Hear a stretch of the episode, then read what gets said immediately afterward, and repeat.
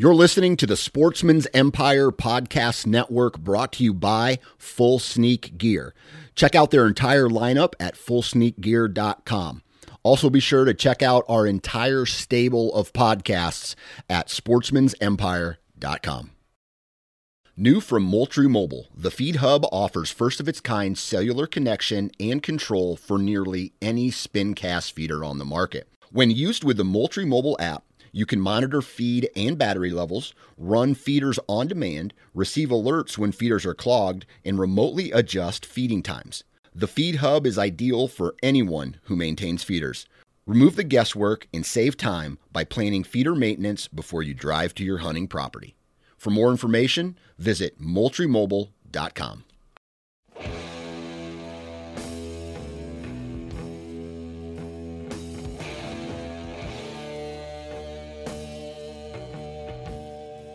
Welcome to the Nine Finger Chronicles podcast, brought to you by Exodus Trail Cameras, the number one podcast for bow hunting product information and hunting stories from across the nation. And now, here's your nine fingered host, Dan Johnson. Happy Hump Day, everybody, and welcome back to the Nine Finger Chronicles podcast. Hopefully, everybody is having a great week. Um, three of us out of the four in my household have pneumonia right now. So that really sucks. It's uh, walking pneumonia, and uh, it's uh, kind of contagious. So we've had to isolate ourselves from everybody else and just spend a lot of time inside waiting for this thing to pass. Um, and it sucks. So hopefully your week is going better than mine. However, I did get the opportunity on Monday to talk with the guy who we're going to be talking with today. His name's Mike DiNapoli from out east. And I thought I was a gear nut. This guy is a gear nut, all capital letters. He our, our first contact with each other was an email that he sent me that was like seven seven pages long of all these different products that he has tested and that he has you know put through the wringer. And i'm like okay this guy is obviously smarter than me. So i need to get him on the podcast to talk about all these products that uh, he has reviewed um, in the past. So today is podcast number one with mike and it's going to be kind of a running series that we're going to be doing hopefully throughout the entire summer of all the products that he has reviewed over the past couple years. Um, and he was doing this before this podcast even existed. So um, today, however, we're going to be talking about a tree saddle and the Gearhead T24 bow. Now, um, this podcast was supposed to have taken place long before um, I was ever a partner with Gearhead, but uh, it just so happens that this is how it's going to, uh, this is where it's landing. So uh, I try to keep my personal opinions to myself about the bow, just so I I stay as unbiased as humanly possible on um, because Gearhead is a partner of the podcast. But I ask the right questions and get him talking about. Uh, typically or technically, I didn't even need to ask him questions. Basically, he could uh, come on the podcast and just talk about whatever he wants to talk about. But uh, like I said, today we're going to uh, talk about uh, tree saddle. I know we've had a couple uh, podcasts so far that have involved the tree saddle, um, the Gearhead T24. And as this series continues, um, we're going to be talking about a variety of other different topics. Uh, arrows, trail cameras are just two that uh, are on the top of my head, and uh, probably much more. Um, so I'm excited to uh, you know to do this because I love technical talk about products. Um, and that's kind of one of the reasons I started this podcast. So look forward to more of those. Now, before I get into today's podcast, um, I don't know if I made the announcement on this podcast yet, but this past weekend, I was, uh, me and my wife found out that our third child is going to be a boy.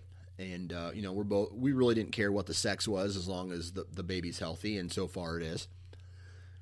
Now, the reason I'm bringing this up is because the due date, and uh, this is dumb on my part, but the due date is September 28th, and uh, that is right before the season starts. So having a newborn at home during October, um, this this hunting season is going to be tough for me to get out and um, to get out and actually f- spend 100 you know grind it out like I typically do. I'm going to have to be very efficient with my moves coming this fall.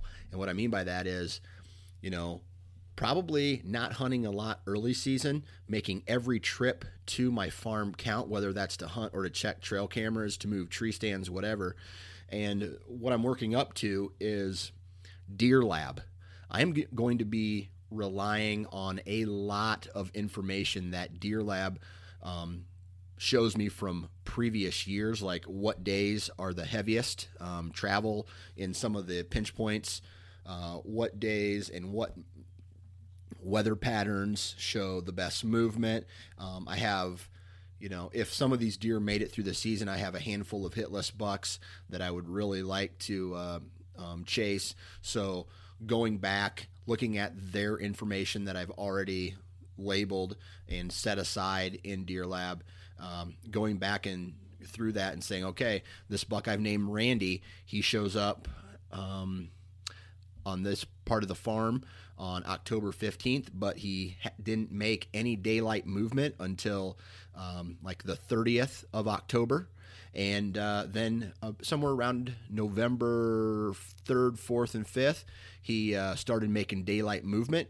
And that's I, that's when I'll probably wait because um, of all the years to tag out early, this will be the one to do it.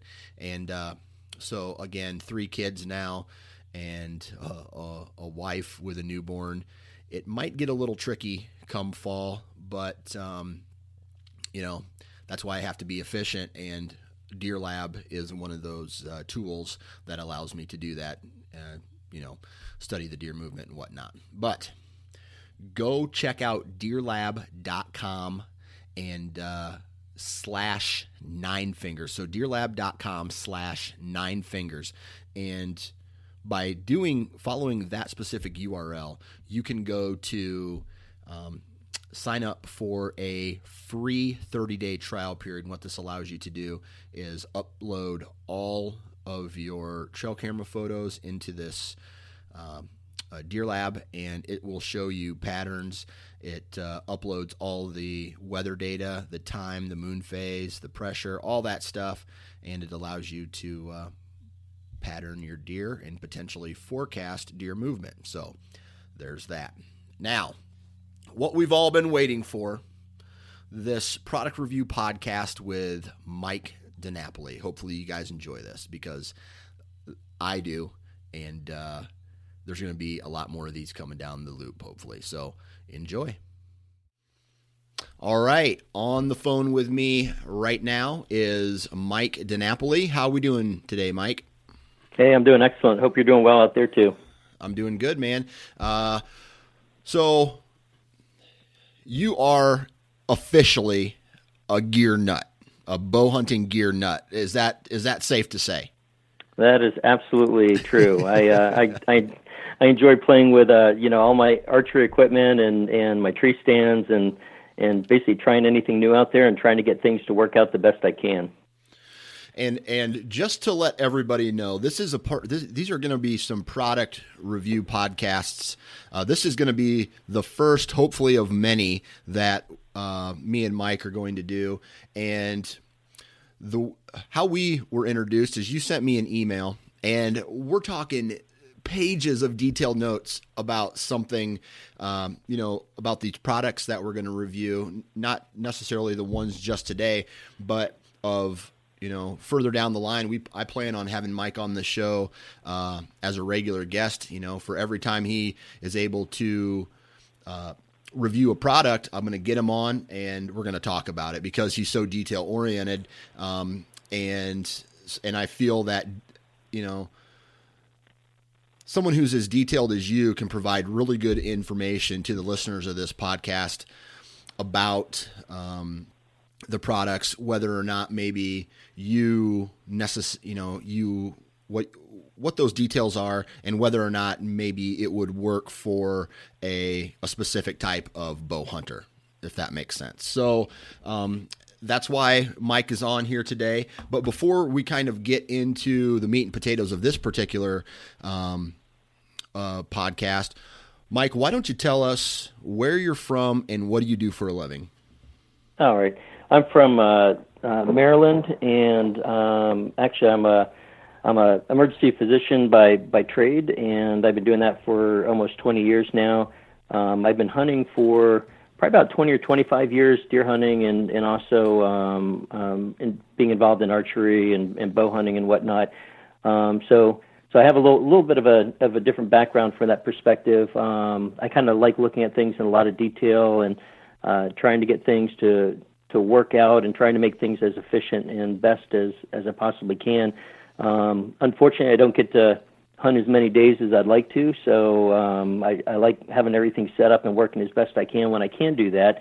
Um, but at least my job gives me a little more leeway with being able to to kind of purchase some different um, different types of either equipment or accessories and trying to get those things to work together the the best that I can. So I, I hunt here in Maryland. I've got a piece of property that I, I hunt back uh, behind my house with some kids, and I have been out to Illinois before and uh, shot a really nice 165 point, uh, or excuse me, 165 inch 13 point a few years ago with one of my friends, John, and um, I just love doing it. I anytime I got some spare time, I'm, I'm thinking about hunting or trying to figure out some way to either improve my gear or or just practice shooting and uh, working with my archery equipment. Gotcha. So my buddy, one of my best friends, Ryan, uh, he is very detail oriented. He's also a, a nurse anesthetist, so he is the uh, you know he's basically an anesthesiologist of the of the nursing world, and um, and he's very detail oriented as well. Do you feel? Do you think that your because your job forces you to be so detail oriented, that kind of flows over to your, I guess your your hobby or your your passion as well? Yeah, I think it definitely does. In fact, you know, some of the other guys that that I've read some stuff on uh, the different podcasts and and on the internet. I think um, I don't remember his name, but the guy that does the, the DIY podcast that you actually uh, interviewed before. A lot of these guys have either engineering degrees or they're involved in some kind of IT work or some of them involved in medicine and things. I, I definitely think there's a kind of a way of thinking about things that it's kind of like just a problem solving way of trying to look at right. things. Right. Okay. So, you know, you've been hunting for over 20 years now. Um, when did you start to get into the, you know, being a quote unquote gearhead? Probably from the very beginning. Um, before I bow hunted, I actually did a lot of uh, rifle hunting. Okay. And um, you know, even from that time, I started um, hand loading and keeping detailed notes with uh, hand loading different things, and actually learning how to take my rifles apart and and do some kind of simple gunsmithing type things like bedding them and lapping lugs and lapping the barrel and you know none of the big uh, gunsmithing type work, but but the things I could safely do at home. And then I got into into bow hunting just as a way to basically kind of increase the season and get out there a little earlier. And and once I did, I mean you know, kind of like you've said, and I think you know many people that you've interviewed. Once once you get that bug, it's it's different. I mean, right. long range shootings, it's pretty awesome in and of itself. I mean, to be able to hit things at hundreds of yards or even more out there, but um, there's something about having to get so close to an animal to be able to hunt it that essentially they know that you're there, and any little mistake you make um, is going to kind of um, you know spoil it for you. And um, you really have to get to know your your your prey a lot better and it's really a lot more exciting because I mean you're essentially I mean there's times I'm sure you've had the same thing where you've had deer probably a few feet away from you and even if it's a doe or a fawn I mean your your heart's pounding so hard that you can pretty much feel it in your chest and uh, right. it's it's exciting. It's a completely different world. Right. Okay. So then you know are you i guess the next thing that you know it's important because if you're going if a, a, person is going to be doing a product review um, we, I, would like to know what style of hunting uh, that uh, that you do. Now today we're going to be talking about a gearhead t24 bow and a tree saddle. Um, so those are the two products that we're going to be covering in detail today um, to to the listeners, tell us uh, about what kind of uh, you know what kind of uh, hunter you are. Uh, you know, are you the sit the field edges in a ladder stand, or you are running gun, um, private, public ground? You know, because that's going to help us get an idea of what you know how you use these products. Right. Yeah. So most, I, I guess, I would be more typically like a running gun type type hunter. Um, I mean, I hunt private land mostly, and um, I do hunt some some public land. Um, you know, when when I have the opportunity. Um, most of it is not sitting on field edges. When I when I used to gun hunt, I probably did a lot more of that because, you know, especially in the Georgia and the Carolinas, you could sit on a field edge and probably see for thousands of yards. Um, but now I pretty much get more in, into the woods. So um, on my piece of property, I plant some some different food plots, and I try to set up trail cameras, get a sense of where the, the deer are moving around in there, and then I try to follow those paths back into the woods and try to set up a position somewhere where I'm kind of between the food plots and where I think the bedding area is going to be. Um, okay. Some different p- pinch points and things like that. So, so for me, one of the most important things is I want to be really light and mobile. I want to be able to carry everything with me. I want to be able to go in there, and when I find a spot that I want, I want to be able to set up at that point and not have to worry about trying to you know, get back the next day or whatever where I'm leaving scent on the ground and um, you know, I, I stand a good chance of being busted because in the middle of the night, a, you know, a buck may come by and smell my scent, and then the next day, you know, my my chances are much less than they're going to be. So I try to have something that I can, you know, pretty mobile that I can set up quickly, move around easily, try to sit in different spots every time I go in the woods if possible. Okay, all righty, all right. So that's kind of your style of hunting. Now, let's talk about this gearhead bow. Now, I'm going to keep my mouth shut on this and just let you do the talking because uh, Gearhead is a partner of this podcast.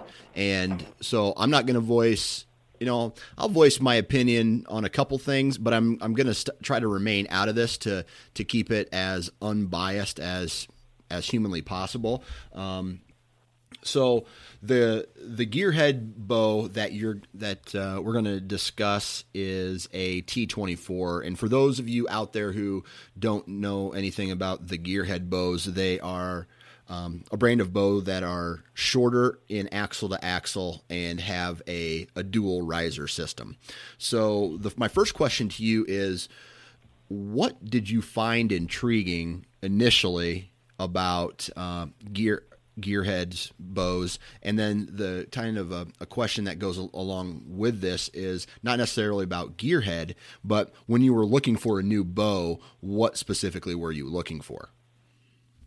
Yeah, and, and the biggest thing I was looking for was something that was going to be really light and compact, and uh, you know, of course, it still has to be accurate to shoot, but um, most of the bows out there nowadays, most of the flagship bows by different companies are actually they're very well made. I mean, they're going to shoot accurately, they're going to shoot fast, they're going to be quiet. There's going to be you know almost no uh, shock to them.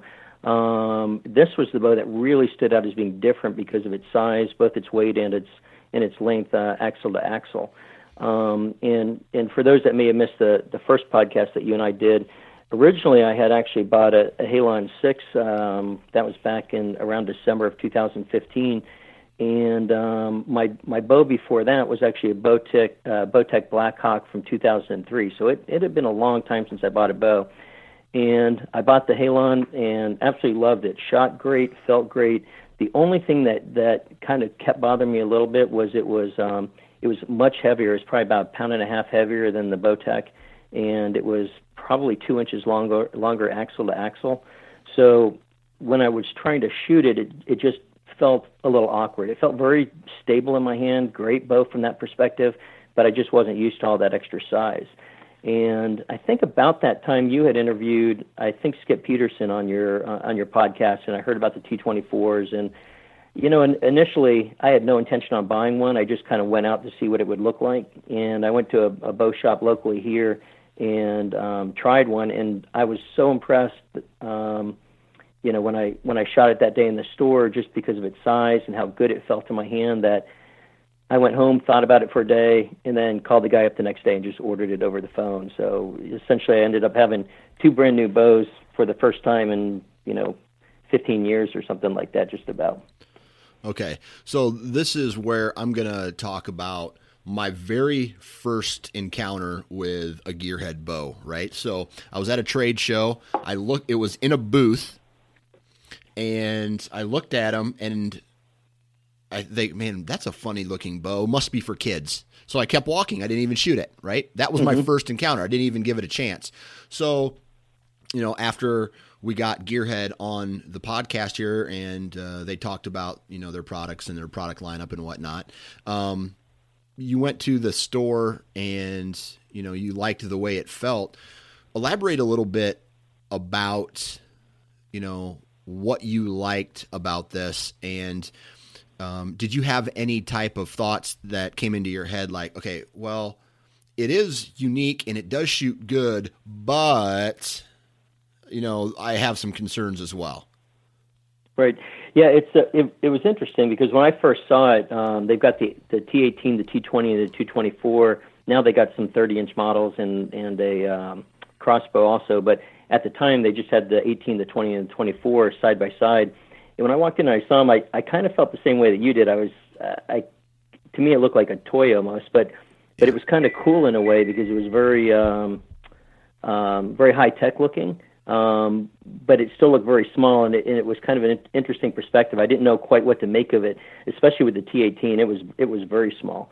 Um, but since I had already read about it and, and heard about it, um, I I knew that there was going to be, you know, it was going to be a substantial bow that was going to work pretty well. And I picked it up, and immediately it was very very light, very well balanced. Uh, one thing I really liked about it is the way that the handles in the center of the bow it felt very well balanced where it didn't tip forward, it didn't tip back. It just it just felt like it was part of your arm. And actually, when you draw the bow, to me, it even felt more so like that. So it almost feels like an extension of your arm, very well balanced, and it's the best I could describe is like pointability. You take the bow and you just kind of put your arm out, you know, where you want to shoot, and it seems like the bow is just part of that, and it locks into that position when you draw it back, and it, and to me, it makes it very easy to aim and get on target and be um, very steady, much more so than you would think just due to its size. Um, so part of it was just the interesting kind of high tech look to it. It was definitely a, a different style than you know any of the Bowtechs, the Hoyts, the Mathews. Um, most of those were you know camouflaged and had a more traditional look. This was something much different. So uh, I can see where people look at it and they they just get a different perspective. Um, some people seem like they really like the look. Some people maybe less so. I've read some comments online and things like that. But I think for everybody that's gone out and actually shot it, I think they've really really been impressed. So those were that was your initial reaction um, to this. Now, before you because you're not the kind of guy who shoots something and then instantly goes and buys it, right? You did some additional right. research. What what other additional research did you do before you purchased this? Well, there there wasn't a whole lot of information on the web. I mean, you could read a little bit of things here and there, but it was relatively new at that time because I I bought mine in I think it was March of 2016. Um, so there was a, a few videos. I I looked at the Gearhead site I read some of the things that some customers had written, and um, I looked at some videos that Skip Peterson had put up there, and and he was actually shooting the 18-inch bow and getting pretty decent groups out to like 60 yards. I think he put he put um, like an elk target out at 60 yards and was pretty much keeping it in the vitals at 60 yards with an with an 18-inch bow. And um, the the one thing about the 18-inch bows is, and I don't remember offhand what their their maximum draw length is, but I, I want to say it might be 25 inches or something. It's pretty short. So when you shoot those, you either have to shoot it with an extended release or you have to shoot it with a with a long um, like like nock loop, and um, neither of those really appealed to me. And and maybe it's there's still part of me that is hanging on to the more traditional thing, but I wanted to get a bow that would pretty much meet my draw length and and just have a standard size nock loop loop on it of anywhere from half an inch to three quarters of an inch, and the the 24 fit that the best. It gave me really a lot less weight and, and size than any of my current bows. In fact, even more so than my older Bowtech. Um, but but still allowed me to shoot with a regular release and at uh, you know with a regular nock loop on it because they were able to go to uh, 29 inches at the time, and I think now they actually have a cam that goes to 30 inches. Yeah, I think I think you're right. Um, so, what is your draw your draw length, and then what do you typically pull for a for a weight, a draw weight? So, so typically I, I try to buy a 28 inch and uh, 70 pounds. The draw weight I can pull up, I can easily pull up to 75, so the weight's not that big a deal. I just like my bows all being somewhat around the same weight, but my draw length I find to be I'm more particular about, and and I like 28 inches um, as as being their uh, their ATA length, um, not axle axle, but uh, Archery Trade Association length. Um, and then I put a half inch nock loop on it. So my overall length from uh, the full measurement to the end of my nock loop tends to be about 28 and a half inches. And I like being within, I know it sounds kind of picky, but when you get used to it after a while, I find like if I'm within a quarter of an inch of that, I feel really good. And if I'm outside a quarter, then I start trying to make a little bit of adjustments with the bow here and there. Okay. So you're very detail oriented when it comes to your, your bow setup. Yes. Yeah. Okay. All right. So let's see here. I'm looking at the uh, the gearhead specs right now. Um, when when you decided, okay, well, I'm I'm going to purchase this bow.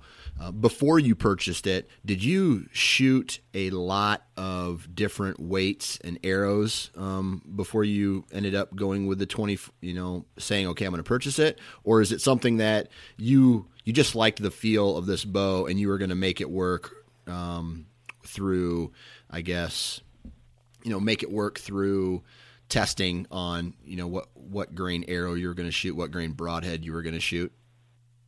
Yeah, I guess the best way to answer that is over the years I pretty much settled on uh, the you know the basic arrow weight and the draw lengths and draw weights and things that I like shooting.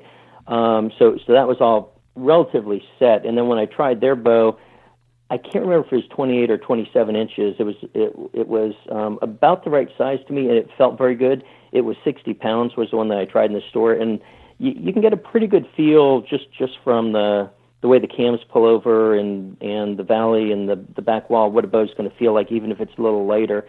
Um, and when I pulled it back, it felt great in my hand. So I I knew I could work with it, and you know I knew as long as I got it in my weight and my length that I could pretty much. Um, get it set from there and and get it set exactly the way that I wanted to do so. Okay, and then did you go with the car the carbon version or the aluminum version? I did. I shot the aluminum version in the store, and then I ordered the carbon version just because I I co- kind of always wanted to see what they feel like and see what kind of difference in in vibration they have and, and weight and whatnot. I, I think it cut about half a pound off of it, but I have to admit both of them felt really good. Um, you know, you can't really tell a lot of difference in the weight when you pick up the bow, and vibration wise, there was almost none in, in either of them. So they they both felt very good, very well balanced, and uh, very good from a perspective of any type of vibration dampening. Okay, um, and you decided to go with the carbon then, right? Is that yeah. what you're saying? Okay, all right. So you, you got the carbon over the aluminum, and I'm looking at the sheet that you have you sent me, and it looks like the uh, yeah, it's three pounds is the total bow weight, right? Right. To me, that just seems extraordinary. How much? It, how much did your Halon weigh? My Halon, I think it was four point five pounds. Okay, so a pound and a half uh, more. Right. But I'll tell you, there, there's two two interesting things. One, and and we can get into this more in a couple of seconds. The bow itself doesn't even feel as, as you know, even though it says three pounds, it feels lighter than um, than my Bowtech, which I want to say was like 2.8 pounds. And it, mm-hmm. to me, it seems like it has to do with the fact that the handles kind of place more in the center of the bow. It just, it just sits there in your hand and it's so well balanced that you don't feel the weight at all. The other thing that was a really big thing is that um, you don't you don't need stabilizers and everything on this bow, and and there's different reasons for that. But I mean, the main reasons are it has almost no shock and it's so well balanced that you don't have to off- offset it with a lot of stabilizers. Um, the other thing I found on, uh, that really is, is pretty neat is is this this bow will convert from left hand to right hand and, and back and forth just pretty much by changing the grip in the center. So yeah. you basically flip the bow upside down and you just switch the handle. Well, because they do that, they actually have um, accessory mounting holes on both sides of the limb um, or on both sides of the. They basically have the risers, so two risers form the the center line of the bow. And on each side of the riser, and on the top and on the bottom, they've got mounting holes for any kind of accessories, from sights to um, quivers and anything else that you might want to add on there. So the interesting thing about this bow is you can actually put your quiver on the right side, and you can put a sight on the left side, and balance everything out. And you don't need to balance it out with another stabilizer or any additional weights. So pretty much, you take this bow, you add a very lightweight, you know, um, quiver to one side, a lightweight uh, sight, and you add a, a rest on it, and you're done. I mean, I think my total weight for my bow with everything on it, including the arrows, is like 4.1 pounds or something like that. And that's pretty. Uh, that's pretty lightweight. Pretty, yeah, pretty bare bones. I want to say my Halon was um, 6.5 or maybe 6.7. Okay. All right. So, you know, you did a lot of there's a lot of uh, content here uh, sitting in front of me. So why don't we just kind of jump into what you ultimately liked and dis and, and potentially disliked about this bow um, and then we can discuss the overall um, you know overall what you think of this bow. Okay. Sounds great. So you know the the first things that that I like about it are just the things that are initially apparent when you look at it or you pick it up. I mean, it's it's really light, it's really compact. Um, you know, the accuracy I found later later on um, in the maneuverability, the kind of the same thing. Um, so initially, I picked it up. It was light, it was compact, it felt really good in my hands. So the draw cycle felt good, the valley felt good. It's got a very solid back wall because the stops on the cams basically come to rest against the limbs. So when you hit that back wall, it is like rock solid, which I personally like for my way of shooting. Um, some other things that I learned along the, the way, um, some of the things that, that we mentioned is it's it's very backpackable. So you can take this thing and basically um, the backpack that they send it with, it actually will fit in. I, I think you interviewed somebody else that had looked on them, and they mentioned that they had to take the sight off. But if you have a short sight that doesn't extend out in the front, or if you put like one of the Copper John TSTs on there, which actually sits on the back side of the riser, it drops right into that pack with, with no problem. Um, I personally use one of the uh, Sitka toolboxes, and I put my jacket inside and put a few things on the outside, and I strap that right to the back, and it fits perfectly. It doesn't stick up above the pack, um, probably by more than an inch or something like that. And there's a little boot that I put in the bottom, which maybe sticks down about two inches below the pack. So it's pretty much married to your back. So when you're walking through the woods, there's no stabilizer sticking out. There's nothing sticking out off the sides, the top or the bottom. So you can walk right through the woods without any problem of snagging this thing um, or or catching on anything. The other nice thing too is because everything's kind of compact into the center of the bow, you're not tending to break things. So if you walk through the woods and you do happen to turn and hit a tree, there's not an exposed sight with a bunch of pins sticking out off one side of it that's going to you know, catch a limb and like crack one of your sights. I mean, they're all protected because if you have that reverse sight like the Copper John TST, it's it's pretty much behind the riser and sits right above the rest, so it's completely protected against the pack and then also inside the bow if you're carrying it up and down with a um, with a rope or something from the tree stand. Like I mentioned, what I typically do is I I strap it to the back of the pack and I will climb up and down uh, my either my tree stand or my steps and I leave the backpack on. I leave the bow on there, and it's just a single trip. I climb my way up, get to the top, take my bow off, and take my backpack off and hang it up. So it makes it kind of very quick and quiet to to do those type of things. Um, shooting out of a tree stand, it's it's very nice. It's so small, and in addition to axle axle sh- small, but then you don't have the stabilizers. Um, they're really you don't have to worry about banging it on either a rail if you've got that kind of stand or any of the other tree limbs. It's uh, very easy to get around. In fact, most of the time you could probably actually shoot it directly from sitting in your tree stand.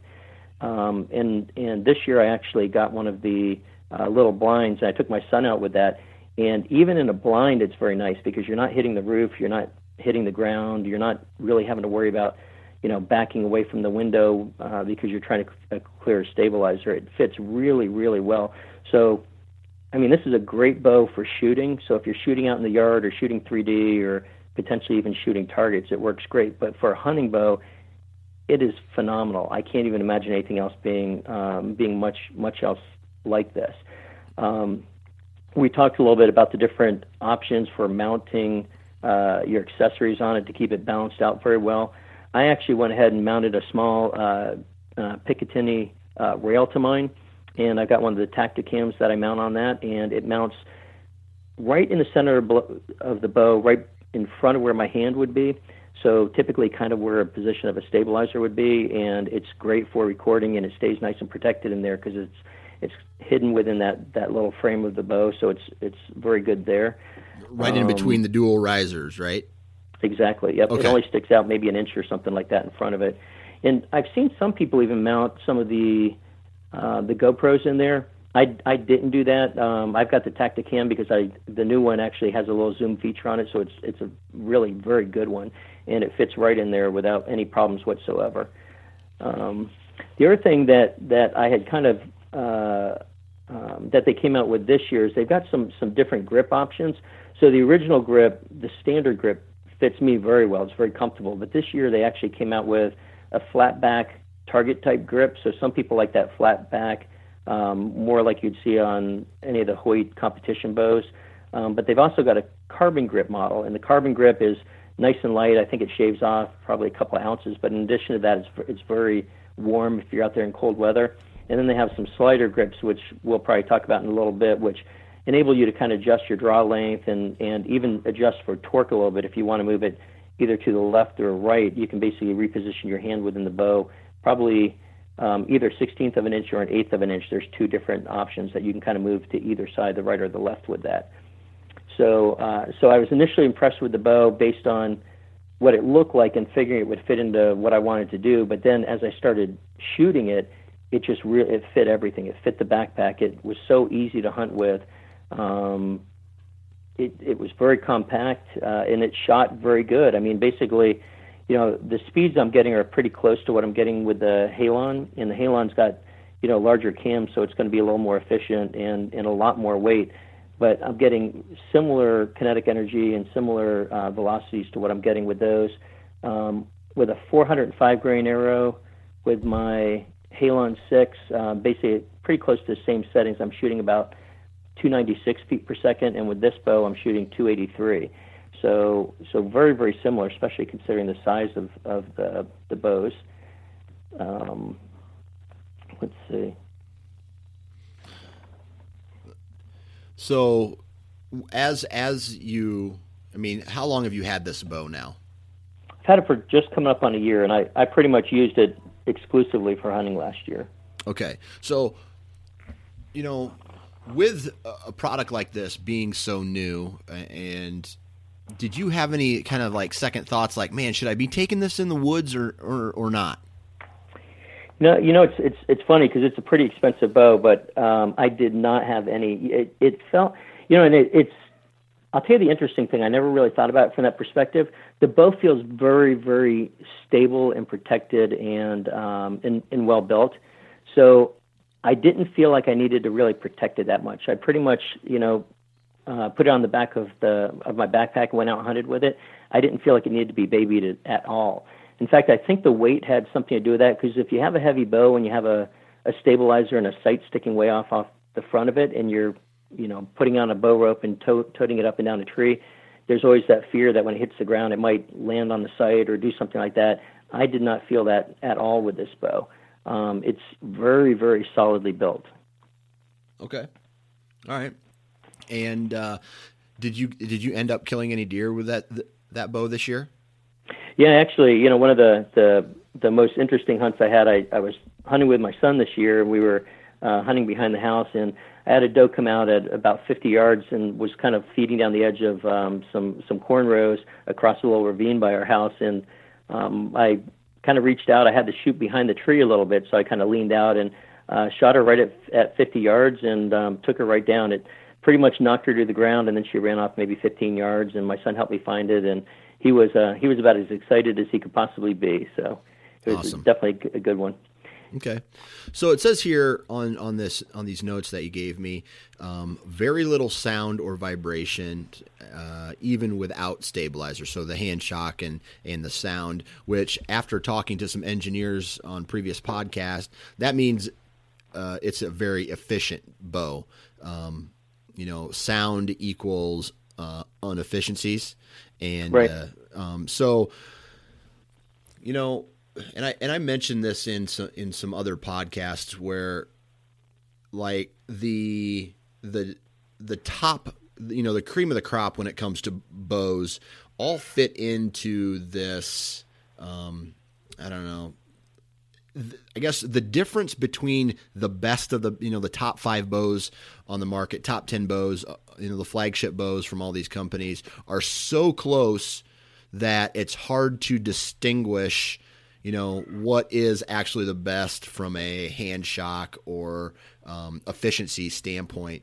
Does did this bow for you i mean would you put it up against any other of the you know the the big brand bows on on the market Yeah, without a doubt. I mean, I, I shot the um, you know the the PSE Carbon Air. Um, I've got the Halon Six, and I've been shooting them both side by side for a year now. Um, I shot the Hoyt Carbon Defiant Turbo and and the Bowtech, the one last year, which was the BT, uh, BTX 28, and all of them were great bows. I mean, they were all very quiet. There was very little hand shock, and this shot right in there with them. Um, the interesting thing is this shot right in there with them, and most of those that I shot actually had a stabilizer of some sort on it, and this one I shot with no stabilizer whatsoever. So to me, that really says something. I mean, it's really, really shooting good. okay what else about this bow So, um, you know, one thing because I mentioned I shot that that doe at about 50 yards. Um, Yeah. I've been shooting it pretty much side by side next to my uh, my Halon six for the whole year, and both of them shoot about the same. I mean, you know, the Halon has a lot more mass, so it it has a lot more weight to it. But it's it's interesting, and maybe it just has to, to do with the geometry of the bow. But when you lock this bow in, and you draw it back, it feels just as stable, despite not having all that extra mass and you also don't get tired if you're shooting it for a long time holding all that that weight out. So accuracy wise, either one of them I was shooting probably about half an inch um, for each 10 yard increment. So at 20 yards I was shooting about an inch group, and out of 80 yards I was probably shooting about four inch group. So um, you know pretty decent between um, both of those uh, side by side. So despite the shorter length, because people worry about the ax- shorter axle axle, they worry about the string angle, they worry about the mass weight of the bow. Um, me personally, and I don't get to shoot as much as I'd like to. I really did not find any significant difference, um, especially not at any kind of you know meaningful hunting ranges and shooting at targets in my backyard and uh, deer targets in 3D and things like that. So it it shoots fantastically well from that perspective. Okay. Um, you know, some some interesting things. Um, you know that that I think might not be apparent. Things that I kind of learned um, down the road after I had it, uh, which didn't affect me more, but would be interesting things that I think you know people that uh, listen to your podcast would be interested in knowing about. Is this bow does not it doesn't have an adjustment range at least at this time like the um, more traditional bows. So let's say you buy a Mathews or or a Hoyt, you buy a 70 pound bow you can adjust by by you know cranking out the limb bolts. You can usually adjust them from 60 pounds up to 70 pounds. This bow, you pretty much you you buy it at 70 pounds. It's a 70 pound bow. Um, it can be adjusted, but it's got to be adjusted by twisting the cables and the and the strings to try to change those adjustments. And I didn't have a, a difficulty doing that. I could probably bring it. I got a 70 pound bow. I could go from 65 up to about 75 pounds but you have to have a bow press to be able to do that. So that's just something that um, you know your your listeners would probably be interested in, in knowing about. I don't think it's a big deal because you bring it into the shop, you have them adjust it to where you want it, and then you're set, and you don't have to worry about those settings ever changing uh, unless the strings or the cables change a lot. Um, but but that was something that was just a little interesting because I was trying to adjust both this bow and my Halon to to feel exactly the same. So I was trying to get the the draw length and the weight to be the same. The other thing I noticed was that with the T24, the um, the cams come. So you have to change the cams if you want to change the draw length. and they come in even sizes, so 28, 29, 30, and etc. And originally, my 28 inch cams um, were uh, the draw length was 27 and a half inches. So I went ahead and bought a 29 inch set of cams, and that was 28 and a, and a half inches. So I kind of wanted to be right in the middle of that, and I adjusted the the length by changing the by twisting the cables and the string, and was able to get pretty close, but it wasn't exactly uh, what I wanted. And I actually ended up having a, a set of custom strings made, which were uh, the string itself was half an inch longer, and that gave me exactly 28 inches. So that's what I hunted with and shot last year, and shot phenomenally. This year they've got the the slider grip, which I had mentioned before, and with that particular grip, you can actually adjust it just in the handle itself, so you don't have to go through, you know, any difficulty of trying to get a, an additional string or anything made for the bow. You can go ahead and just get whatever you want that's close to where you want to be, and then you can adjust it in eighth inch movements, half an inch forward or half an inch back, just to get that uh, length exactly how you how you want it to get. So so initially, instead of having to adjust, you know, the cams or the string, all you're doing is you know sliding that handle forward or back. Exactly. Yep. Okay. All right. All right. Um, you know, we've talked, uh, you know, not necessarily to end on a bad note, but were, was there anything else that uh, would be a con or something that you may you thought you didn't like about it? Um, I, you know, there for me there are absolutely no no cons at all. I mean, I, I'm just mentioning these things because your your listeners may have different feelings or abilities. Right. I mean, for me, it's easy because I've got a bow press and everything I need in in, in the house. Um, but these are just some considerations. Um, I have heard other people talk about the the string angle because it's so short axle axle. Your string angle is going to be a little bit uh, greater with these, and what that does is it's, it's going to move the peep sight a little farther forward, and it's going to make it more difficult to get the the string to touch your nose when you get ready to, to shoot.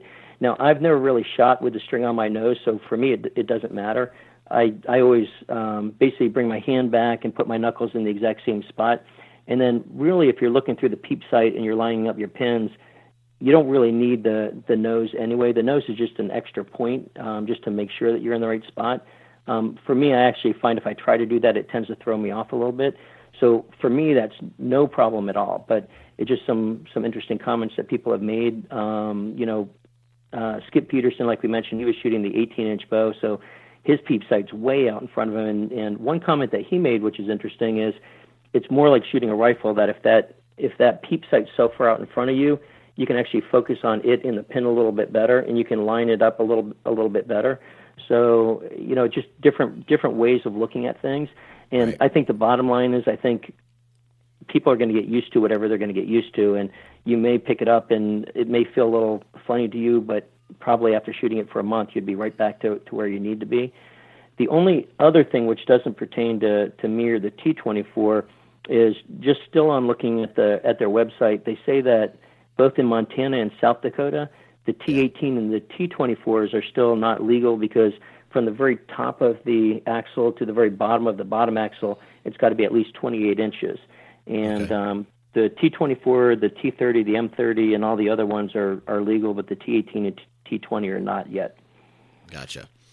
All right. So yeah, that's definitely something to think about if you live in South Dakota or Montana, or you're going to hunt in those states uh, as right. a non-resident. Um, let's see. Yeah, and that's one thing that I've heard. You know, someone say about their bows is, oh, the the peep sight. You're the because the angle of the string is different because it's a shorter axle to axle. Um, the peep sight will have to be adjusted. Now, did you have to do any uh, additional uh, customization for your peep sight to work on your T24 uh, with you know to get that full circle as opposed from it being because it's at more of an angle. Um, you know, you're not going to get the full range of view if that makes sense. Gotcha. Yeah, I know exactly what you're talking about, and I, I really didn't. They've got, um, you know, they make peeps now, and I, I think the the break points here 38 or 40 inches. If it's over that, there's a certain angle on the peep sight. If it's less than that, there's a there's a little bit steeper angle. Um, and and I actually I think I tried three or four different peep sights, and all of them worked. I didn't have any problem. Um, the one thing to keep in mind is depending on how you shoot and where you're going to pay, place your front scope, if you want your peep sight to completely encircle the um, the entire scope housing, you're going to need a, a little bit larger one. So mine was originally set up that way, and and I was shooting a quarter inch peep sight, so it was a little bit larger than I was typically used to, and that would perfectly center that TST sight in there, and then I would just go ahead and um, once I centered that, I would move the, the pin to where I wanted. And I, I've actually started shooting the way that I used to shoot um, several years ago and before that, where I'm actually going back to a smaller sight, and I'm basically going to put the pin in the middle of the peep sight instead of the housing being surrounded by the peep sight. I, to me, I just find that makes it a little quicker because all you're doing then is you're basically looking through the peep sight, you're looking at the pin, and you're looking right at your target. Whereas the other way, you, you're kind of trying to take that peep sight and you're trying to circle the housing, and then you're trying to adjust all of that together to get that pin on what you need. And to me, that's just it's not as intuitive, so it slows me down. It's an extra step, and I find I, I tend to be a little more, uh, a little less accurate with that. All right, yeah, that makes uh, makes good sense. So, you know, we've talked a lot about this bow now. Overall, um, it sounds to me like you're happy with it, but is this something that you would recommend to uh, other archers and bow hunters specifically?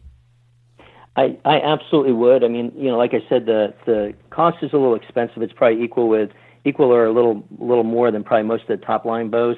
But I can pretty much you know tell your readers that uh, or your listeners that anybody that got this, I think they would be really really impressed and really happy. And I think if they're in the market to, to get a new bow, they owe it themselves to really try to find a place that has it and to try to, to test one. Um, it's just amazing that such a small, light bow is going to shoot as well as it does and feel as good in, in the hand. And like I mentioned, anybody that does any kind of uh, traveling, so if you're, you know, even even out here in the east where I don't have to go very far to, to my tree stands typically, um, it's so nice to be able to just strap this on your back. Your hands are free. You walk to your tree, you climb your tree steps, and you're up in your tree. Um, but if I was hunting out west, let's say, if I was hiking up and down mountains or sheep hunting or anything like that, I mean, you know, they're they're measuring everything in ounces, and here you're basically taking a bow that's a pound and a half or two pounds less than a comparable bow and shoots just as good. Um, two pounds is a is a world of difference for a sheep hunter, and two pounds is probably even a pretty big deal for somebody that's going mule deer hunting or elk hunting or something where they're going to be really walking a lot. I mean, this is just a, a fantastic uh, archery and and bow hunting bow. Okay. All righty. So there's that. Um, just, just curious, what what's your arrow setup, um, broadhead and arrow that you're that you shoot on this with this bow? So so this year, the one I, the the arrow that I shot the doe with was a it was a one of the Victory RIP XVs, which is their light ones. Okay. And I shortened it up to 25 inches and uh, was shooting, it was a 400 spine arrow.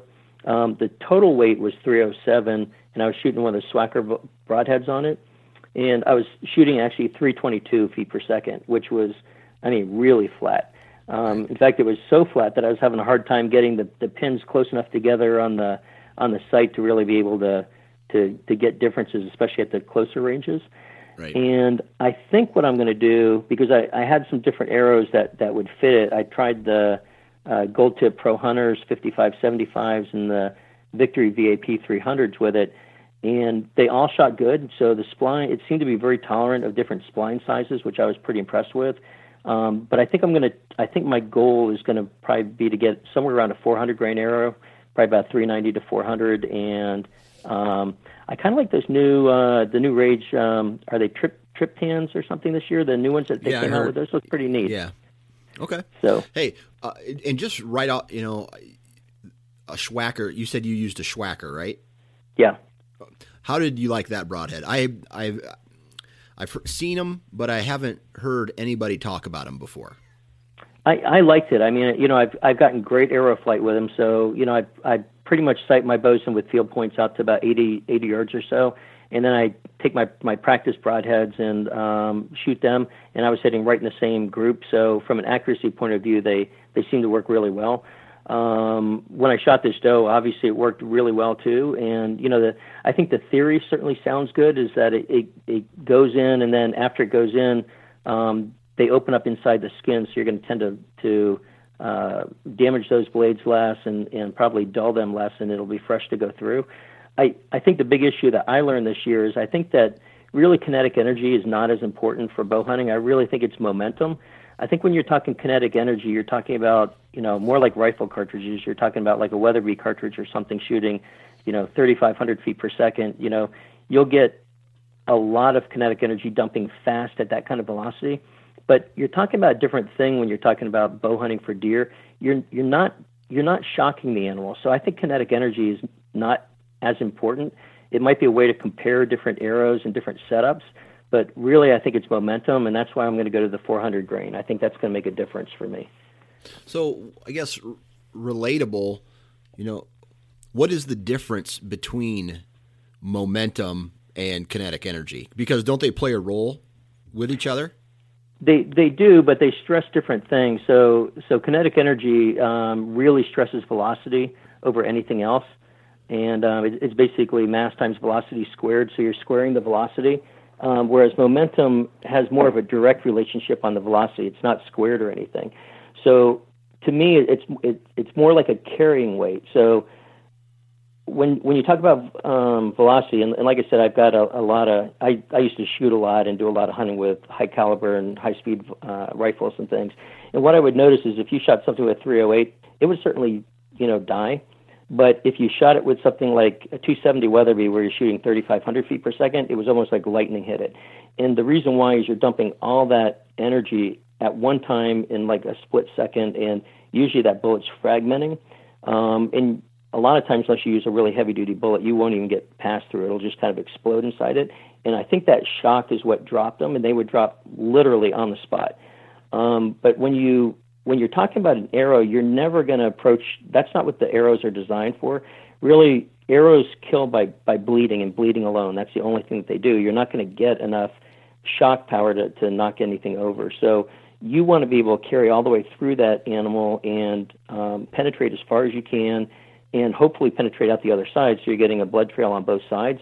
And the only way to do that is really carrying force. And that's kind of the equivalent of throwing a like a like a plastic golf ball versus throwing a, a brick at something. You know, the brick's going to really hit it and it's going to keep going because it's not going to want to slow down. And that's I think what you need. And and you know, the more I the more I've hunted and the more I've kind of looked into these things and tried to figure out how it all works, I really do think that um, momentum is really the biggest the biggest part in um, in bow hunting because you, you've got to get the penetration. If you're not getting the penetration as far as you can, you're just not going to you're not going to cut as many organs or as many blood vessels and allow that bleeding to occur. Gotcha. That's a unique way to look at things. All right, so now let's talk about this tree saddle. Um, and it's funny that we're doing this now because I just had a guy review a tree saddle um, in the one of the last podcasts that we've done, and he was a huge fan of it.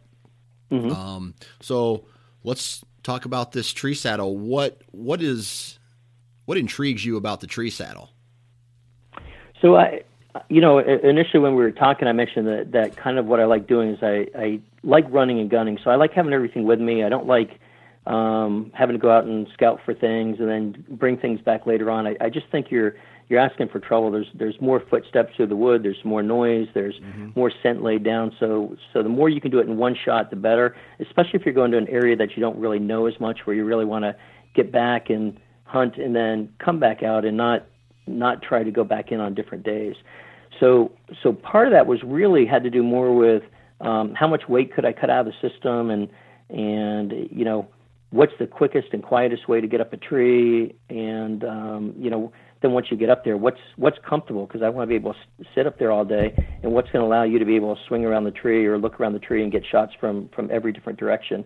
And this really worked out pretty well. I I originally been using a, uh, one of the Lone Wolf assaults, and I still have those. I, I think I've got three of those or something like that. And um, and then I've got the Lone Wolf sticks that I use with that. And then this year I started using um, something called the AeroHunter, which is a saddle which is developed by New Tribe, and it's specifically a hunting related saddle. So it's made particularly for hunters. So it's it's made to really sit in all day long. It's a little more adjustable than some of the other like arborist uh, style tree saddles, and it comes in camo, and the color on it is more or less hunter or camo friendly. So some of the other ones you'll see, maybe it's black and they've got you know some bright orange or bright yellow uh, ropes and things. And that's also when you're up in the tree and you're you're trying to cut branches or something like that. You're not going to accidentally cut the strap. But again, those things are going to stand out a little bit, whether it's to a deer or to another hunter or something if you're out in the woods. And this is actually made more specifically for hunters, so it's more camouflage and it's a lot more comfortable and adjustable once you get up there. Okay, so what was your very first experience like using a a saddle? Um, so I got it. I think I got it early last season, and I played with it a couple times, and it feels a little strange at first. Um, you know, you're you're climbing the sticks like you normally would, and then essentially what you do is is after you get up to your spot, you're putting a rope around the tree you're attaching it to what's called a bridge, which kind of um, attaches close to both your hips and and around your thighs and kind of comes out in front of you. And after you do that, you kind of lean back away from the tree into it, and it was an interesting experience. I mean, not necessarily a bad one, but uh, but it did take a little faith in your equipment, and um, I did it very slowly and very cautiously. I kind of held onto the rope in front of me and lowered myself out in that sitting position. But once I got there, it was really super comfortable because essentially you're you're somewhat sitting. Um, you can either go from completely sitting to almost standing, and I would put my feet on the on the pegs at the top of my tree step and just lean away from the tree, and it felt just like you're sitting in a swing when you were, you know, a, a kid swinging in a little swing set, basically at the park or something like that. It was really really comfortable. Okay, so you know what is what was your setup? What were you using for sticks to climb or screw in steps or what what were you using to to gain your uh, altitude? Gotcha. So I was basically um, using uh, lone wolf steps to to climb up to uh, the the position where I would attach myself and. Um, and I think we're going to do a, a, separate podcast at a different time. But I actually modified my my lone wolf step sticks by putting an extra. Some people call them aiders, but it's basically like a little strap which comes off the bottom step and, and attaches kind of right around the, the regular, the main pipe and stops by the bottom step and it sticks down and the distance between the steps on the lone wolves are 15 inches. So I made this 15 inches and it's, uh, it's uh, like a braided, um, um, like a webbing type material. Yep. And on the bottom of that, I basically took a piece of basically uh, rubber tubing that you'd use um, for like uh, like a gas line or something like that in a tr- in a truck and it fits through that, and that basically just gives it that extra bit of stiffness. So when you try to either climb up or down, you've got something you can step into, and you're not trying to fish for a closed loop or something. And that works really well. It hangs down about 15 inches, and then my steps about um, seven or eight inches wide, and it makes it very easy to get up and down. And the nice thing about that is that adds maybe two ounces to each step, and uh, you get an extra foot out of each one. So, you know, if you typically use uh, five st- five of the sticks, you can actually get away with using four sticks and go to you know roughly the same height, and you probably cut about two and a half pounds or something out of your setup. Okay, all right. So once you get you know once you've climbed to the top, do you have to? Are you connected to the tree the entire time that you are are climbing? Or even once you get to the top, is there a point where you have to disconnect and then reconnect to, um, you know, to get situated? Gotcha. Um, you're pretty much connected the entire time, and in, in fact, I think it's probably safer than uh, most tree stands. Um, the how I how I basically do this is I go ahead and slide this thing on either at my truck or at the base of the tree. You can do it either way. It's it's pretty minimal, so it's actually very comfortable to, to walk in with. So um, you know, if you didn't have a very far way to walk, you could just wear it. If you had to walk a long way, you could just dump it in the back of a of a backpack and carry it. But essentially, you, you put it on, um, and then you go ahead and you set up your first two sticks from ground level and get that set. And then there's a regular um, safety line that goes around the tree, just like you would do if you were climbing. And you climb the tree, you lean back against the saddle in that in that safety rope, and you put your third step on. You climb up to the top of the third step you do the same thing. You're, you're basically, you just slide that safety line up just like you normally would. You put your fourth step on and you, you continue to go as high as you need to. And then when you finally get to the top and you climb to the top of that fourth step, then there's a separate line that you put around the tree, and then you connect that right onto your um, that bridge that comes in between, and then you can go ahead and disconnect the the safety line if you if you want to, um, and that's basically how how it works. So it's the basically the same thing as if you would if you were climbing a regular tree stand. You would put your safety line around. You'd climb up to the top. When you got to the top, you'd switch the safety line for you know your permanent line or whatever you had set up at the top of your tree. So the nice thing about this also is, in addition to you're you're basically saving all the weight that you would with carrying a tree stand in, and you're just wearing this, which is lighter and more compact with a regular tree stand, you still have to carry on a, harn- a safety harness and a safety line and whatnot, and that's all kind of part of this whole thing. So there's you don't have all those additional things and uh, that you need to bring with you. Gotcha. So, you know, I can I can see how sitting in a swing would would at first be comfortable. Now, what about you're kind of leaning against the tree, right? Your your platform is the the stick, the last stick, or the last, uh, however you're climbing up the tree, that's what you're standing on the uh, majority of the time, correct? Right. So there, there's a couple of things you do. You can, you can stand on that, and there's some different ways in doing that. Um, the the easiest way that I've done is I just stand right on the very top of my stick. But I've also got some modified little steps that you bring bring in on a separate rope, and you can put around the tree. Um, I've been experimenting. I just got a, a set of those wild edge step ladders and uh, I'm I'm looking at those. Those look like they'd probably be perfect for doing that. And the other thing you do is, depending on what you want to do, you can, like I said, you can either completely sit or you can almost stand. So you could actually stand on not the very top step, but the one underneath it, so about 15 inches below there, and kind of stretch your legs. You can also, I usually wear some very small little knee, knee pads like you'd use if you were doing um, like floor work in a house or something like that, if you were doing tiling or something like that. And a lot of times I just brace my knees right up against a tree and just kind of sit that way. Um, I mean, it's it's so comfortable you could even fall asleep if you wanted to. I mean, it's completely safe. You're not going to fall out, and it's it's very comfortable to sit in. And you can get all these different positions. Um, you can slide around to each side of the tree just by kind of leaning and pushing away from your sticks in, in either of the two directions. And it took a little getting used to as far as having to shoot with uh, with that because you're not you're not standing like you're standing on ground. So you have to make sure your feet are on something a little stable. So when you lean out and you shoot in one direction or the other, you're you're not going to slip. If your feet slip, obviously you're going to lose your position and your your sight picture at that point. But the other good thing about it is you're actually typically shooting from behind the tree, so you're you're somewhat hidden from the direction that the deer is going to be coming from, or at least that you think they're going to be coming from. Gotcha. What about back support? I mean, is there back support built into this saddle that you tested? Because I have a bad lower back uh, through mm-hmm. years of abuse, and uh, I have bad knees through years mm-hmm. of, of abuse.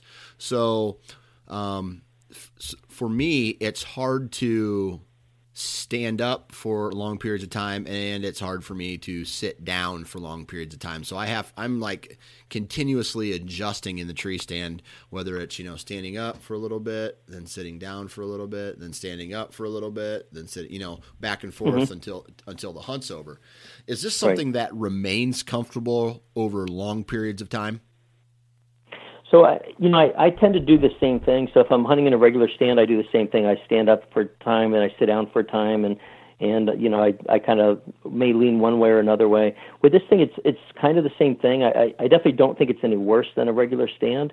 Um, you know, what what I'll do is I'll do I'll either have my knees against a tree where I'll be leaning against a tree that way, and then I'll stand up for a while with my le- my knees more or less straight um, and, and in that case, you're kind of you can kind of picture if you stand up straight with your legs, your body's going to lean away from the tree and maybe at like 35 or 40 degrees. And then if you kneel down and you get down lower, your your body's going to come more up against like the trunk of the tree. But you just kind of change those positions a little bit to get comfortable.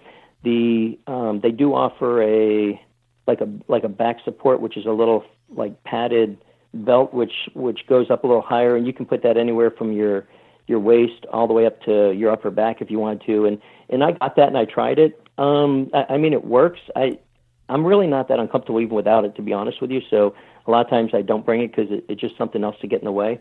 But um, but it does work and it's very comfortable. If you use it, you can literally sit back. It's almost like sitting in a, in a like La-Z-Boy or something like that.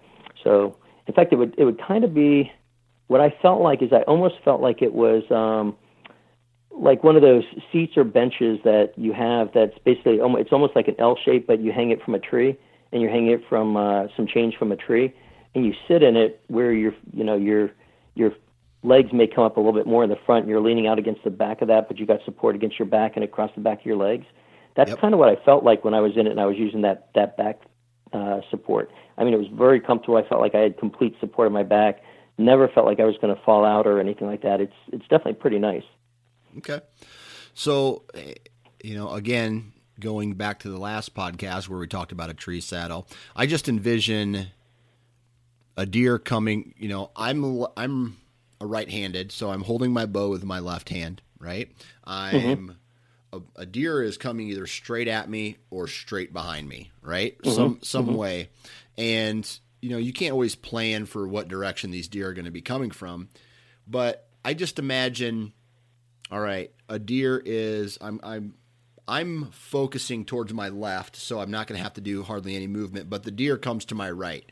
So bringing the bow back in, shifting it around the tree and then trying to pull back and you know adjusting in the tree. How hard is it to adjust if a deer would come from, uh, you know, from your dominant side?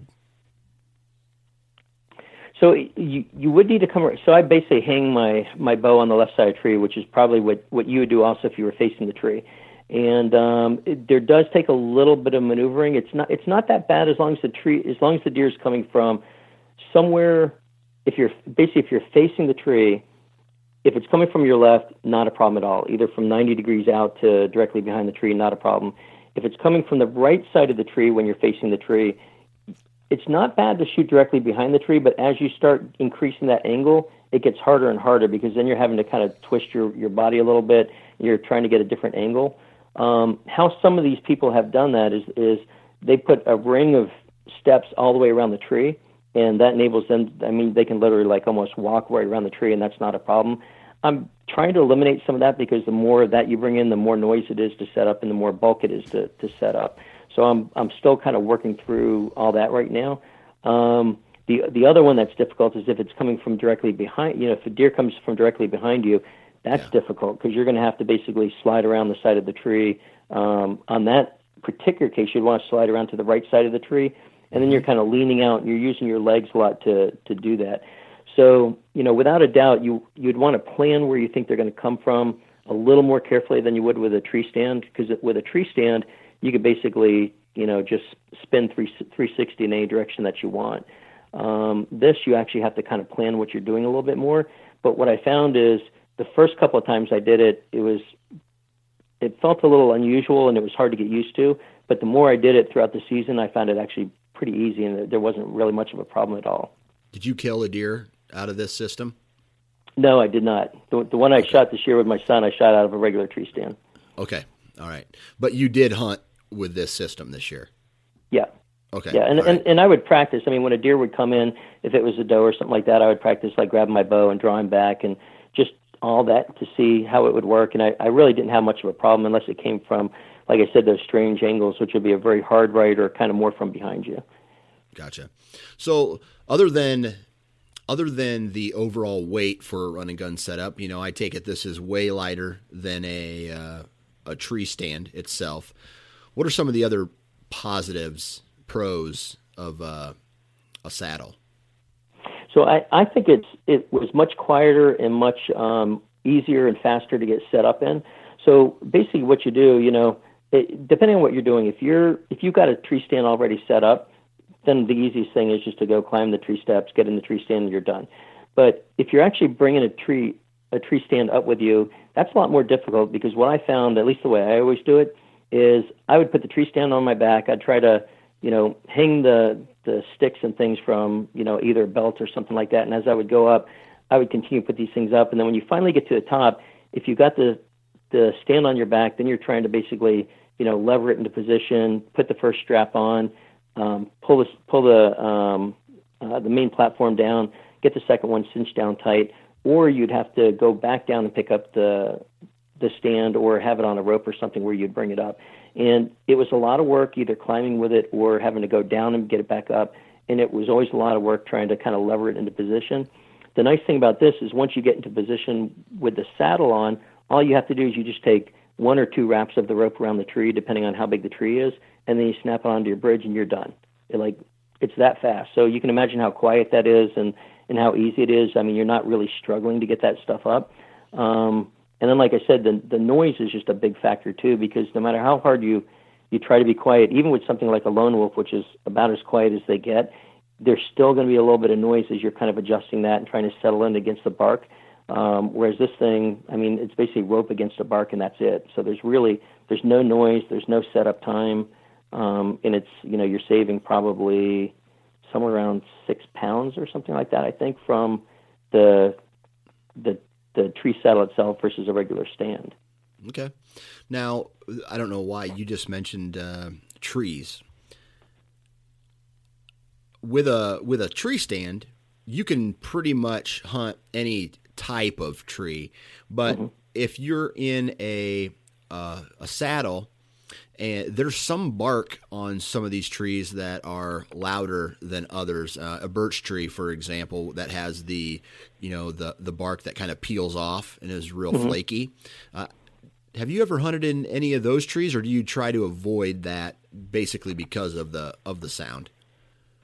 Uh, you know, I I can't say I've hunted in a in a birch tree. I don't really let the type of tree influence me that much, though. To be honest with you, um, I mean, I've climbed. We've got red oaks, white oaks, black oaks.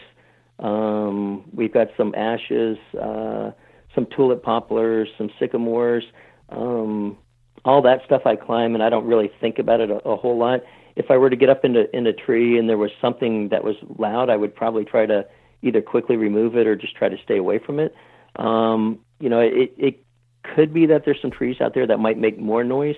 The one thing I did do is I got a pair of, um, like I said, some uh, some of those knee knee pad type things, and the ones that I got actually have a little bit of like suede leather on the outside, and that's pretty quiet up against the bark. So you know, if it was some kind of really rough tree, rough bark where it would be coming off and peeling off, that might be a little bit different. But against anything with a more stable bark, these things are super quiet and really comfortable. Okay, cool. Um, so we've we've dis- Are there any more positives uh, with a saddle that you want to run over? I mean, I, I think the only other positive is, you know, like I said, if you're going to wear it in, it really frees up your arms quite a bit to do whatever else you're going to want to do. And what I often do is I, I've got like a little pouch on the side of my saddle that I put on there, and I'll put my, uh, you know, a, a little folding saw, and I'll put a, a pair of clippers in there, and um, you know, my, my bow hanger, so it's it's all nice and easy to get to. And then I wear my pack with my bow on the on the back, which is which is not a problem. So it's really easy to get in from that perspective. It's nice and compact, nice and light. You just kind of you know get it and go. And the other thing too is it's really quiet walking in. There's there's no sound of any metal on metal. That you know the lone wolves are really good with that. I don't think I ever have any of that, but other tree stands make some noise. But this is really really quiet. Okay. Uh, any particular cons that uh, so, a guy needs to you know be aware of before he says, "Hey, I want to be a saddle a tree saddle hunter." Right. Yeah. The only cons I can I can think about is you know kind of like we mentioned, you you you definitely have to get used to it. and You want to practice ahead of time. You don't want to just grab it and decide you're going to go out like the next morning or something because um, it does take a little getting used to. Um, once you do, it's really quick and easy to put up. But you also have to think about what you're going to do when you get up there, as far as positioning and direction you're going to shoot. So um, at my house, what I do is I put out a couple of targets and I just practice shooting from different directions, and I try to figure out ahead of time what areas might be problems so I can kind of avoid that. Um, so that's something to think about. Whoever were, were to try that would definitely want to figure out what they're going to do. Are they going to have some kind of platform, maybe a couple of steps on the top, or maybe something that attaches to the, whatever their very top step is to give them a little bit of an extra support area? Um, I've seen some people online that even make like a little. Uh, it, it almost looks like they took the seat off one of the lone wolf stands and they built a little bracket, and that becomes like a stand that they basically can can even stand on, which looks like it worked out pretty well. Um, the only other con that I found with it is if you wear heavy jackets, there's there's two ways that you can kind of think of trying to put the saddle on top of a heavy jacket. So if you put the jacket on top of the heavy jacket, you know, if it was like a parka, so kind of down to your mid thighs or something like that, um, what I found is is the saddle would try to slide off. So in other words, I kind of lost my waist because the jacket was too thick, and as I was climbing up, it kept feeling like it would want to fall off. So what I did is I just put a suspender like thing on it just to hold it on, um, and that worked out fine. The the other way is you put the saddle on underneath, and then you put your parka on top, and that worked out fine. The only problem I had is that it kind of covered your your rear pretty well, but it had to come across this the bridge in front of you and then go down into your into your lap. So it would leave the front of your legs a little bit cold because it couldn't really cover it. It had to come across the the saddle on both both front sides like that. Um, the other way to do it is you could actually bring the bridge close together in the center, and if you had a jacket that had buttons, you could button the bottom button and button the top ones and leave one or two buttons open in the middle, and you know that had its pluses and minuses too. Then the air would kind of get in that way. So um, a heavy jacket just made it a little more difficult, and it was just something that you'd have to kind of figure out which way you wanted to, to go with that. Perfect. Perfect. So overall, is this something that you would recommend for, let's say, a hardcore running gunner, um, at least to give it a try, maybe? I, I think definitely. I mean, you know, it's it's funny. There's there's so many different different ways to, to go about doing this. I mean, there's the different stick models. There's you know the Muddy, the Lone Wolf. Um, there's some other there's some other brands. There's different tree stands. There's the the whole Wild Edge, um, um, the basically the step ladders and things like that. And what I've kind of done with all this is is I'm I'm putting them all together in different pieces. So there's certain spots around my house that I know are always good, and I'll leave up a certain set of steps that are permanent in the tree, and then I may just use a like uh, one or two sticks at the bottom just to get up, and this way nobody else can get up in it. But basically, I can walk up to it, and without carrying everything, I just carry a couple of sticks. So I'm using all this in in different things depending on what I'm doing. So if I'm hunting my property, I might have some permanent stands, and I might just use the sticks.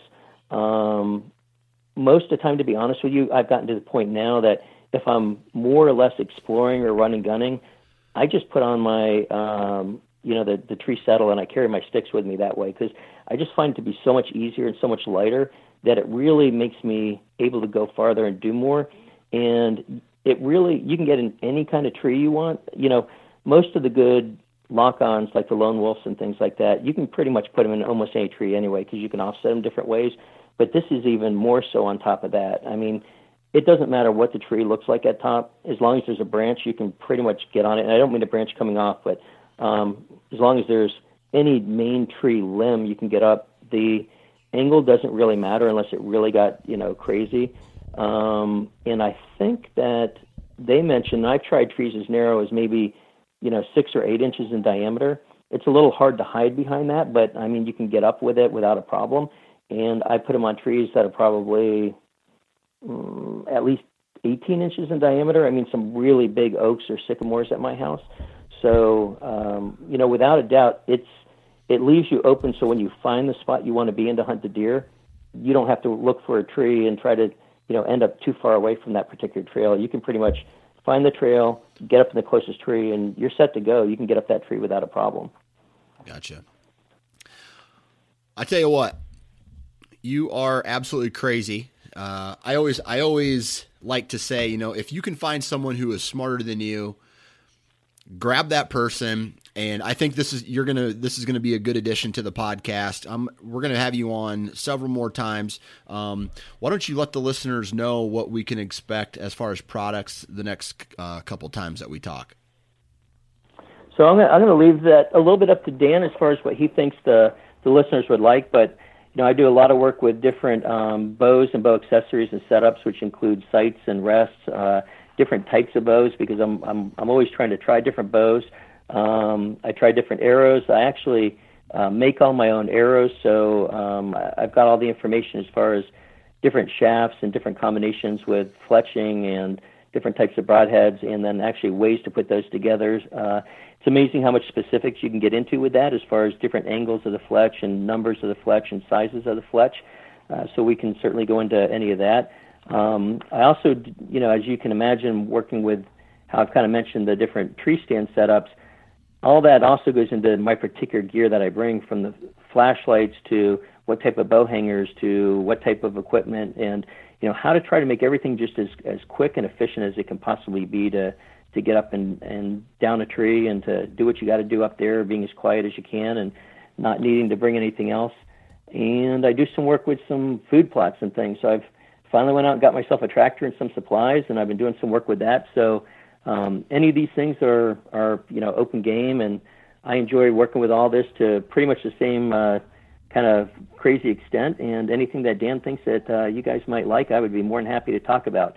I um, I've always found that I really enjoy doing what I'm doing, and it makes me very happy that I can kind of pass some of that knowledge along and hopefully either save some people some money or some some headaches along the way and give some people some thoughts. And if anybody has any feedback or thoughts for me i'm i'm more than willing to listen because i think we're all in this together to do the same thing. We're just out here to enjoy ourselves and have a good time.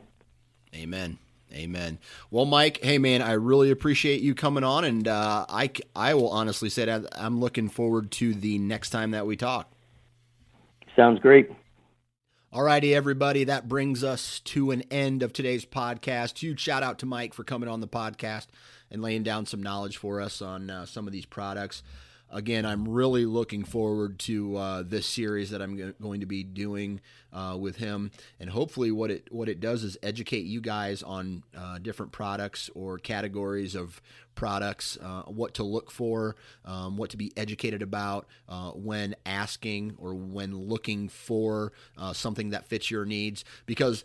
When it's all said and done, when I do these product type of podcast, right? I want to educate you to hopefully you know give you the knowledge and information to make a decision on that product. Um, and yes, I do have partners. These are are companies that I believe in. Um, and straight up, some of these companies may not be the right fit for you. They're the right fit for me. They're uh, uh, companies that I've been using for a long time, or you know, have faith in uh, some way, shape, or form. And uh, or believe they're new and innovative. Um, and, uh, you know, those are the reasons. But what I, when we talk about these um, products, the best possible thing to do is to go and do your own research. Don't listen to anybody else. Yes, product reviews are fine. Listening to what your buddy says is fine. But you have to use the equipment that is right for you. And as we all know, um, some of some of the equipment, ha, you know, some people have different budgets. You know, some guys are able to spend tons of money on gear, while others have to, you know, save their pennies. So um, there's a huge variety of information out there. So be sure to, you know, do your research and, uh, you know, make the choice that's best for you guys. Other than that, you know, now, you know, with that said, I want to I want to take time to thank the the partners of this podcast because they are companies that uh, I truly believe in and have used or you know think are truly innovative, and that is DeerLab.com, Exodus Trail Cameras, Ripcord Arrow Rests, um, Wasp Archery, Ozonics, and finally Gearhead. So be sure you guys go and check out those brands. Um, I'm a huge fan of them, and uh, if you guys were to jump me in the woods this this fall, you would see me with every one of those products. So, with that said, check me out on Facebook, check me out on Twitter, check me out on Instagram. Go to iTunes, leave a review of this podcast. Hopefully, everybody has a great rest of your week, and if for some reason you're turkey hunting from a tree stand, wear your damn safety harness.